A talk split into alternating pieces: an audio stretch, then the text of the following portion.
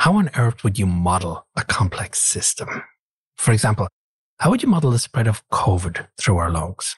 Well, in traditional systems, we usually observe how the system is behaving, then write down the equations to describe this behavior. But this doesn't work in complex systems.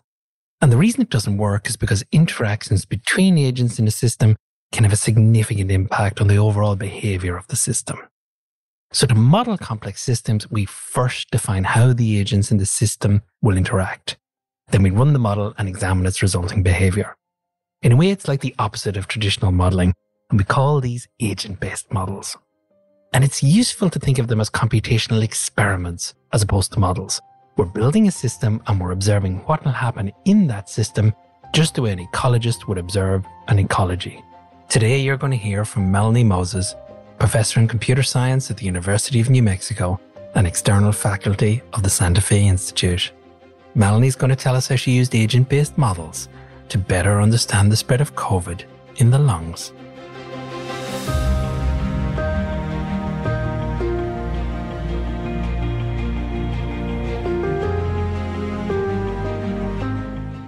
This is Simplifying Complexity, a podcast where we explore the underlying principles of complex systems.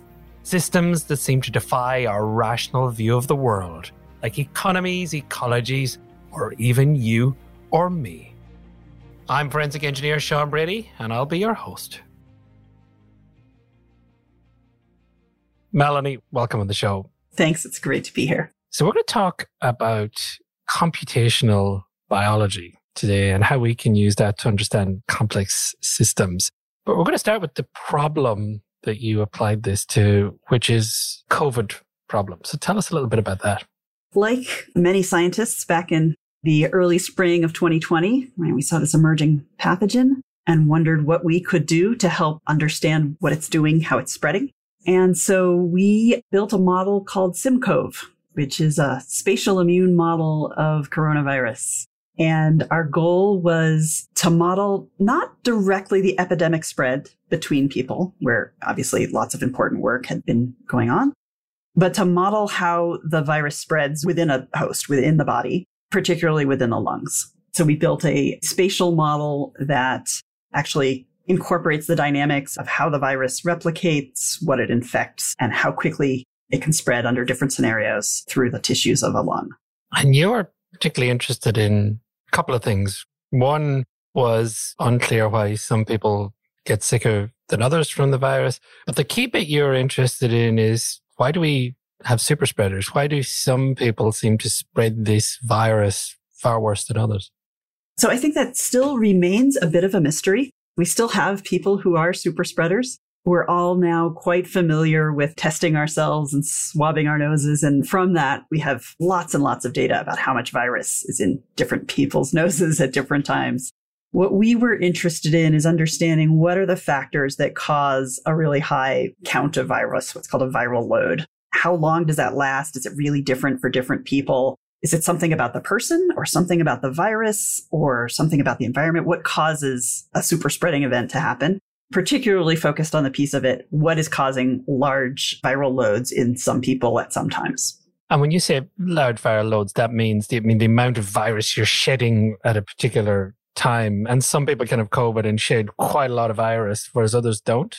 Well, it's not completely clear. It seems that some people have shed more virus than others, but everyone sheds different amounts of virus over time. So one of the things we look at is the, the, sort of trajectory through time. When you first get infected, you're not shedding any virus. There's a few days where you won't even test positive, right, on any, even a sensitive test. And then if you get one of these PCR tests, it gives the scientists sort of an estimate of the quantitative, how many viral particles are there, say in a milliliter of fluid that starts off fairly low and it can go up into the millions, tens of millions of viral particles as a concentration. And then it pretty quickly comes back down again. So there's this brief period of time where in most infections, it's quite high. And it may be several orders of magnitude higher in some people than others, billions rather than millions. So what we're trying to model and understand is what causes that peak in large amounts of virus that are contained within your lung or within your nose? How long does it last? And why is that perhaps different? What would be causes for it to be different in different people? You did this using computational biology and you actually built a model of the lung. But before we get to the model of the lung, what's the more traditional, non complexity based approach to modeling the amount of virus in a person? I think it probably still falls under kind of a complex systems question. The typical approach uses the same sorts of models that people use to model epidemic spread. So it's sets of differential equations that basically say, how does the amount of virus change over time? Instead of say in an epidemic model, you'd say, how many people are there available to get infected? And you play out the dynamics of spread of the virus to people, maybe interventions that would reduce the probability of spread to people. Traditionally, within host modeling, modeling how the virus spreads within a particular person, you just apply those equations and you substitute in cells for people. You're looking at how does the virus spread among cells. And often you want to also consider sort of the intervention, which is your immune system. How does your immune system stop or slow that spread? So our approach is similar, except that we model this being explicit about how these virus particles and immune cells are actually moving through space. So, what is computational biology? Give us an overview of that before we get to how you model this in detail. I'll give you my flavor of computational biology, which is maybe not everyone's. I'm very interested in using agent based models. So, models where you're explicitly representing sort of the biological things of interest. You care about cells and viruses, and they are actual objects in space, and we can see them. We can make a movie that simulates how things move between them. So, that's the sort of flavor of computational biology that I like to use, both because it gives you a mechanistic understanding of how say cells in a body might interact with each other. And it also, for people who aren't experts in this field, provides a visual that gives a sort of intuitive understanding about what's going on that I think you can't quite get from a mathematical model. So if we were to contrast the two of those, so if we were looking at a more traditional way, one way would be to look at rates of change, for example, inside the lung. We're actually talking about here in these agent based models, which I'm sure some of our listeners will have heard of before, is that you're modeling individual agents and you're modeling how those agents interact with one another and setting some rules for them. And then you're putting them in the space of the lung itself with the constraints of that and seeing how it behaves. How different is this from traffic models we see of big cities when people are trying to model congestion? It's the same sort of idea. It's in fact quite close, probably closer to that scenario than the mathematical models. So you can imagine if you've seen a traffic simulation, we're essentially modeling the same idea, but instead of cars moving through roadways, we're modeling virus moving through airways. Our approach here brings a couple of things, a couple of new perspectives on how the virus spreads. And I'll talk through that for a second. So first, we're building a spatially explicit model. So that means we're putting everything in the location you would expect it in a lung. For the lung model in our recent work, we've built a, what we're calling our fractal branching lung airway model.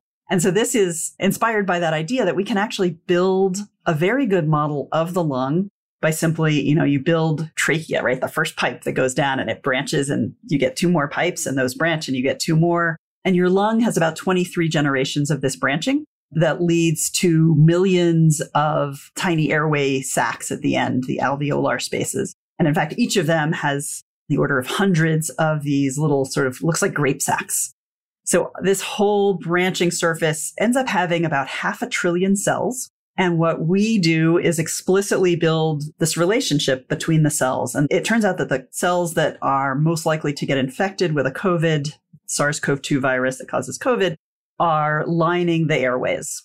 So there's some possibility of things in the upper tracts, right? The big pipes and lots of possibility of infection in the alveolar space where the air exchange happens. So these are these little sort of grapes kind of at the end of each one of these 23 generations of branching. Talking about a massive surface area here. So when we branch all this down, what is the surface area of a typical human lung?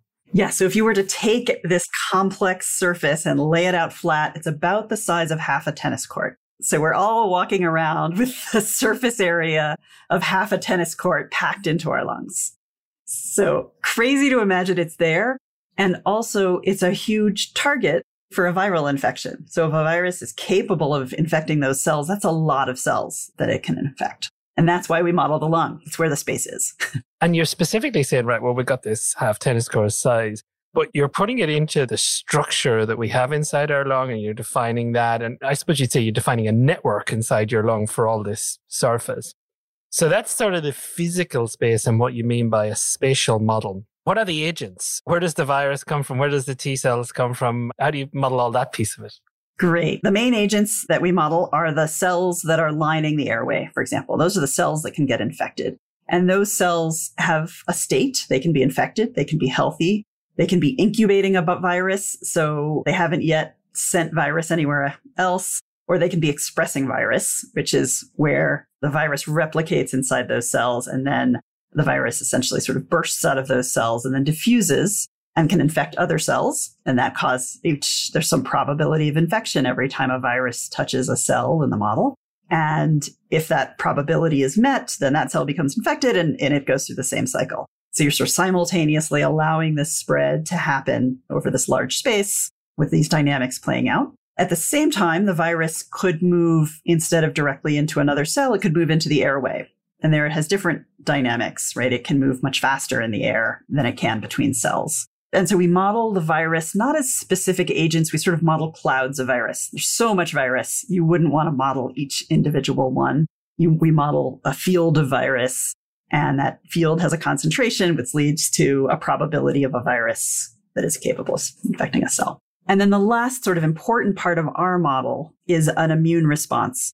So an important thing to say about the immune system at all times is the immune system is very complex. There are no complete models of immune response to anything because the immune system is made of so many different cell types communicating in so many different kinds of ways. If you're interested in what the most complex of complex systems, I nominate the immune system, right, to be that. So we just focus on T cells. So this is the arm of the immune system that can kill a cell that's infected. Sort of doing the opposite job of antibodies. We all kind of probably think about antibodies now, right? We get our vaccines we have some level of antibodies, and those antibodies neutralize the virus that's floating around between cells, but they can't get in cells. And so T cells actively move through tissue and can kill cells that are infected. So they're killing the host cells to destroy the virus's ability to replicate. Right. And so the T cells are interesting for a number of reasons. One, it's thought that they are the reason why, if you're previously infected or vaccinated, your chances of suffering a severe disease are much lower, even if your antibodies have waned.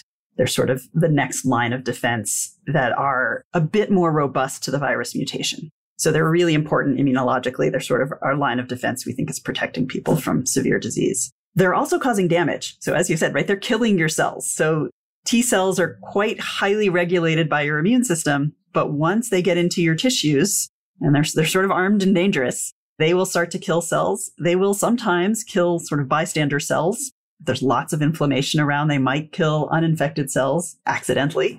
It's not fully known. This is one of the questions we're working on now is how much of the damage that you see in lung tissue is direct damage by the virus and how much of it is damaged by the T cells, potentially other immune cells, but likely T cells are doing some damage that actually shows up on x-rays and CT scans where you can see visible lung damage. Some of that's done by the virus and some of it's done by the immune system itself. So how do you model these T cells?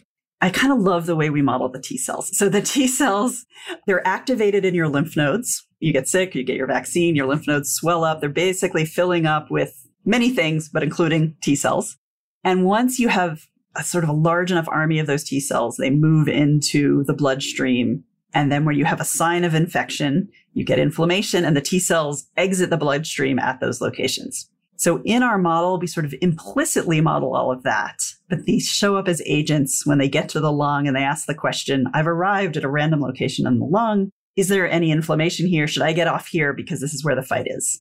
And in the agent based model, if that's the case, if there's inflammation that's produced by the infected cells, then the T cells leave and then they look very nearby. There will be an infected cell and they start killing infected cells. We model them. They move on their own. They're not floating. They actually sort of grab hold of tissues and crawl along the surface of the lung that we talked about. So they're not moving in the airways the same as the virus can. They're moving from cell to cell, roughly in your model primarily they're moving cell to cell. It's actually a bit of a, a, question whether they can move into the airways, move in and out. Like we're modeling them as crawling along the cell surface. So you've got a model that has agents that are your healthy cells. You've got T cells running around the healthy cells looking for virus. You've got virus moving around as a cloud, essentially. And you've got all that happening within a spatially correct model, so to speak. So that the lung model is forcing a structure and a network on how all of that talks and interacts with each other. And I presume, like all agent based models, you start this and you make a number of random assumptions or assumptions, and then you run it out over time to see how the virus moves around, what the T cells do, how many cells they kill. And then you repeat these models over and over again with slightly different assumptions to sort of get a takeaway or, or a finding. That's correct. We have a paper that's published on this where we actually did a simplified version of this. We didn't have the lung structure. We just said, uh, we'll just pretend we actually have taken a lung and spread it out like a tennis court. And then we can check to see, we can go over a range of variable values, every sort of parameter in the model. There's 15 of them, but only a few of them that really matter. And our question was, which ones matter and how much? And so what we're able to do, right, because this is a computational model, we run, um, this was designed by a colleague, Steve Hofmeyr at Lawrence Berkeley National Lab. So his expertise is in building high performance computing systems. So it runs quickly. We run it on these massive machines that we have at our university and, and national labs so that we can run it over and over and over again, right? We've got lots and lots, millions and potentially billions of cells that we simulate all the time and we can replicate and change one of the questions we asked. What if the T cells, they typically arrive around day seven after an infection if you've not been infected before? Well, but what if they arrive later? What if they arrive at day 12? How much difference does that make? Well, turns out it makes a huge difference because the virus is growing exponentially. So a few days of delay in your T cells arriving means that you actually are able to produce a lot more virus, right? The virus has grown to a much higher level. Potentially, this would be maybe one of the explanations why some people have a really high viral load is they have a late T cell response. Might also be a reason why particularly elderly people have a much more severe disease course because that late response means that the virus has gotten much more out of control. It means that you then have to bring in the more T cells and more other arms of the immune system that are actually having to do more damage in order to control the virus. So we're able to vary all of those sorts of things. Now we're looking at, well, what if you're vaccinated? That means you've got a already built up sort of small army of T cells but they're able to replicate faster and get to the virus in maybe something closer to three days rather than, than a typical seven days. And so, how does that affect the full time course of the disease? But also, how does it affect that peak viral load? The primary finding, I think, that is most interesting. So, this is sort of already known. Biologists who study T cells already know this. We've sort of baked this into the model in some sense. Like we asked the question because it was already known to be worth asking. The piece that we've done that's, I think, somewhat new and brings a really new perspective is we ask how much does it matter how many virus particles you breathe in and where they're located? And what our finding was is you could breathe in lots of virus, but if you breathe it all into the same place, say the same grape sac, the bunch of grapes where you have the air exchange in one tiny little cubic millimeter of your lung, it doesn't matter if you have a lot or a little because the virus is going to replicate exponentially if you don't have a lot on day zero, you're going to have a lot by day one. It doesn't matter if you've got a lot in one spot. What does matter in our model, I think this translates into the real world, it matters how many spots are infected.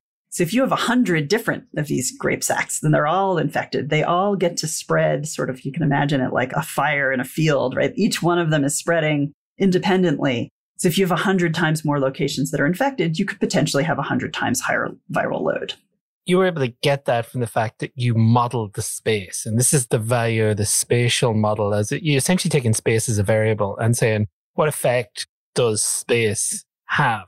Exactly. And again, space is particularly interesting in the lung because there's so much of it. So if you took the same approach and you just wanted to model the virus spreading in your upper airways, I think that space wouldn't matter so much because your upper airways is going to get immediately affected in the first day or two of infection anyway, right? The virus doesn't have very far to go.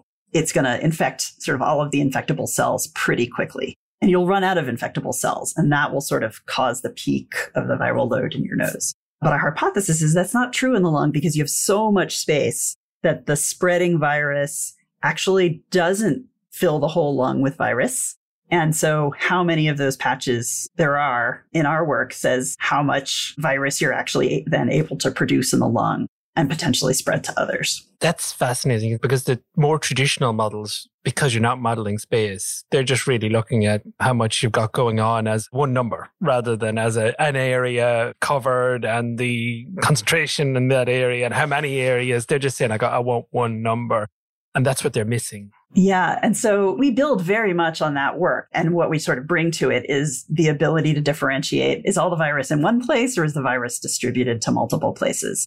And so this is that unique perspective. It raises the question so, why would the virus be spread in multiple places? Certainly, there are cases where we see that. There are lots of different spots in the lung that are infected. And our hypothesis at the moment is influenced a lot by aerosol scientists who have studied the way that the virus moves through the air spaces of the lung. So if virus is in, say, a droplet, like someone, you know, we've sort of seen these pictures, right? Someone coughs on you and you get sort of this big droplet that you breathe in. No one, ugly droplet. No one wants to think about that. But if that drop one, that big droplet is unlikely to get deep into the lung because it's large, it's going to hit a surface and probably stay in the upper airway. But if a large concentrated droplet like that did go deep in the lung, it would go to one place. But the alternative hypothesis, which I think has been ignored sort of still, maybe too much in this pandemic, is that the virus is aerosolized. So it's more like cigarette smoke in a room, right? It's in tiny little particles. And when you breathe those in through this fractal branching airway, if you take one breath in, that breath goes through the first tube and then it divides into the uh, next two and divides into the next two. So you could get a small amount of virus in a wide dispersion throughout the lung. And what our model does is says, well, if that were to happen, right, then you would actually expect to build up a much larger viral load because each of those independent little tiny aerosols is sort of growing its own fire. It's kind of exponentially getting out of control. So it's another reason to worry about aerosol transmission one of the things I love about complexity science is the, the scalability of it, how you can take the lessons from one system and scale it up and put it in and move it to other systems and see the similarities between those two systems. And you've got a whole fascinating similarity between what's happening in the lung in terms of COVID and what's potentially happening in the world because COVID. Yeah. So the spatial dynamics that we're modeling, just like the differential equation models apply within a host and they apply between individuals, these spatial sort of effects happen within the cells of an animal, but also between, say, people moving through a city. There's certainly existing lots of great important work in epidemic modeling that considers that you're not going to pick a random person on planet Earth and infect them. You're going to infect a person nearby. But I think when we take the kind of principles that we understand from modeling in the lung, we can sort of think about the airways are sort of like, well, our human airways, right? But the airplanes, right? That take a human from a place like Wuhan to a place like Northern Italy. This long distance transmission that allows you to carry a virus from one place to another really changes the dynamics of the pandemic. Just like if you can move virus through the branching airway of the lung, you're much worse off because you can spread the virus quite quickly when it's not just sort of cell to cell. And because we've changed those pathways of travel, those we've essentially changed the network by which the virus can move around the world, certainly dramatically from the pandemic in 1918, you fundamentally change the impact that virus has on the human race and human society. I think it's really important when we ask, how is this pandemic different than the pandemic in 1918? We tend to focus on how's the virus different. We know that, right, these coronaviruses are different than flu viruses. But I think we fail to really take into account the ways in which the society that this is playing out in is also enormously different. So I think of disease as an emergent property. A disease isn't caused just by a virus. It's caused by the properties of the virus, the properties of the host, and the properties of the environment in which they coexist. Lots of coronaviruses don't make bats sick. It matters is the bat a human or is it another animal? It makes elderly people more likely to be sick than young people. So the properties of the host are really important for determining the disease course. And there are a number of properties we either don't understand or are really just sort of up to chance, right? Why some people get really sick and others don't.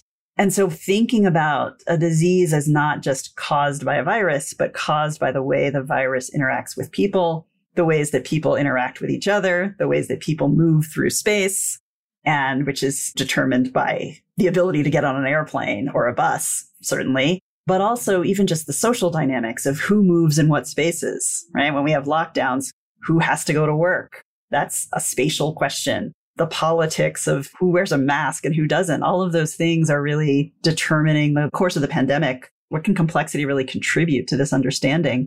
I think the ways that human behavior and our societal structure feed back to influence really the evolutionary trajectory of the virus. I think that's a truly fascinating question. We're seeing viral evolution that at least appears to be really unusual, right? We haven't been able to watch the evolution real time of other viruses, but how much are those evolutionary dynamics actually driven by our human social structure and where the virus is able to spread, how quickly it's able to spread, get from one place to another? All of those questions, I think, are the sorts of emergent questions, you know, complexity science can really bring a new and important perspective to the table. Melanie Moses, thank you very much for being a guest on the show. Thank you.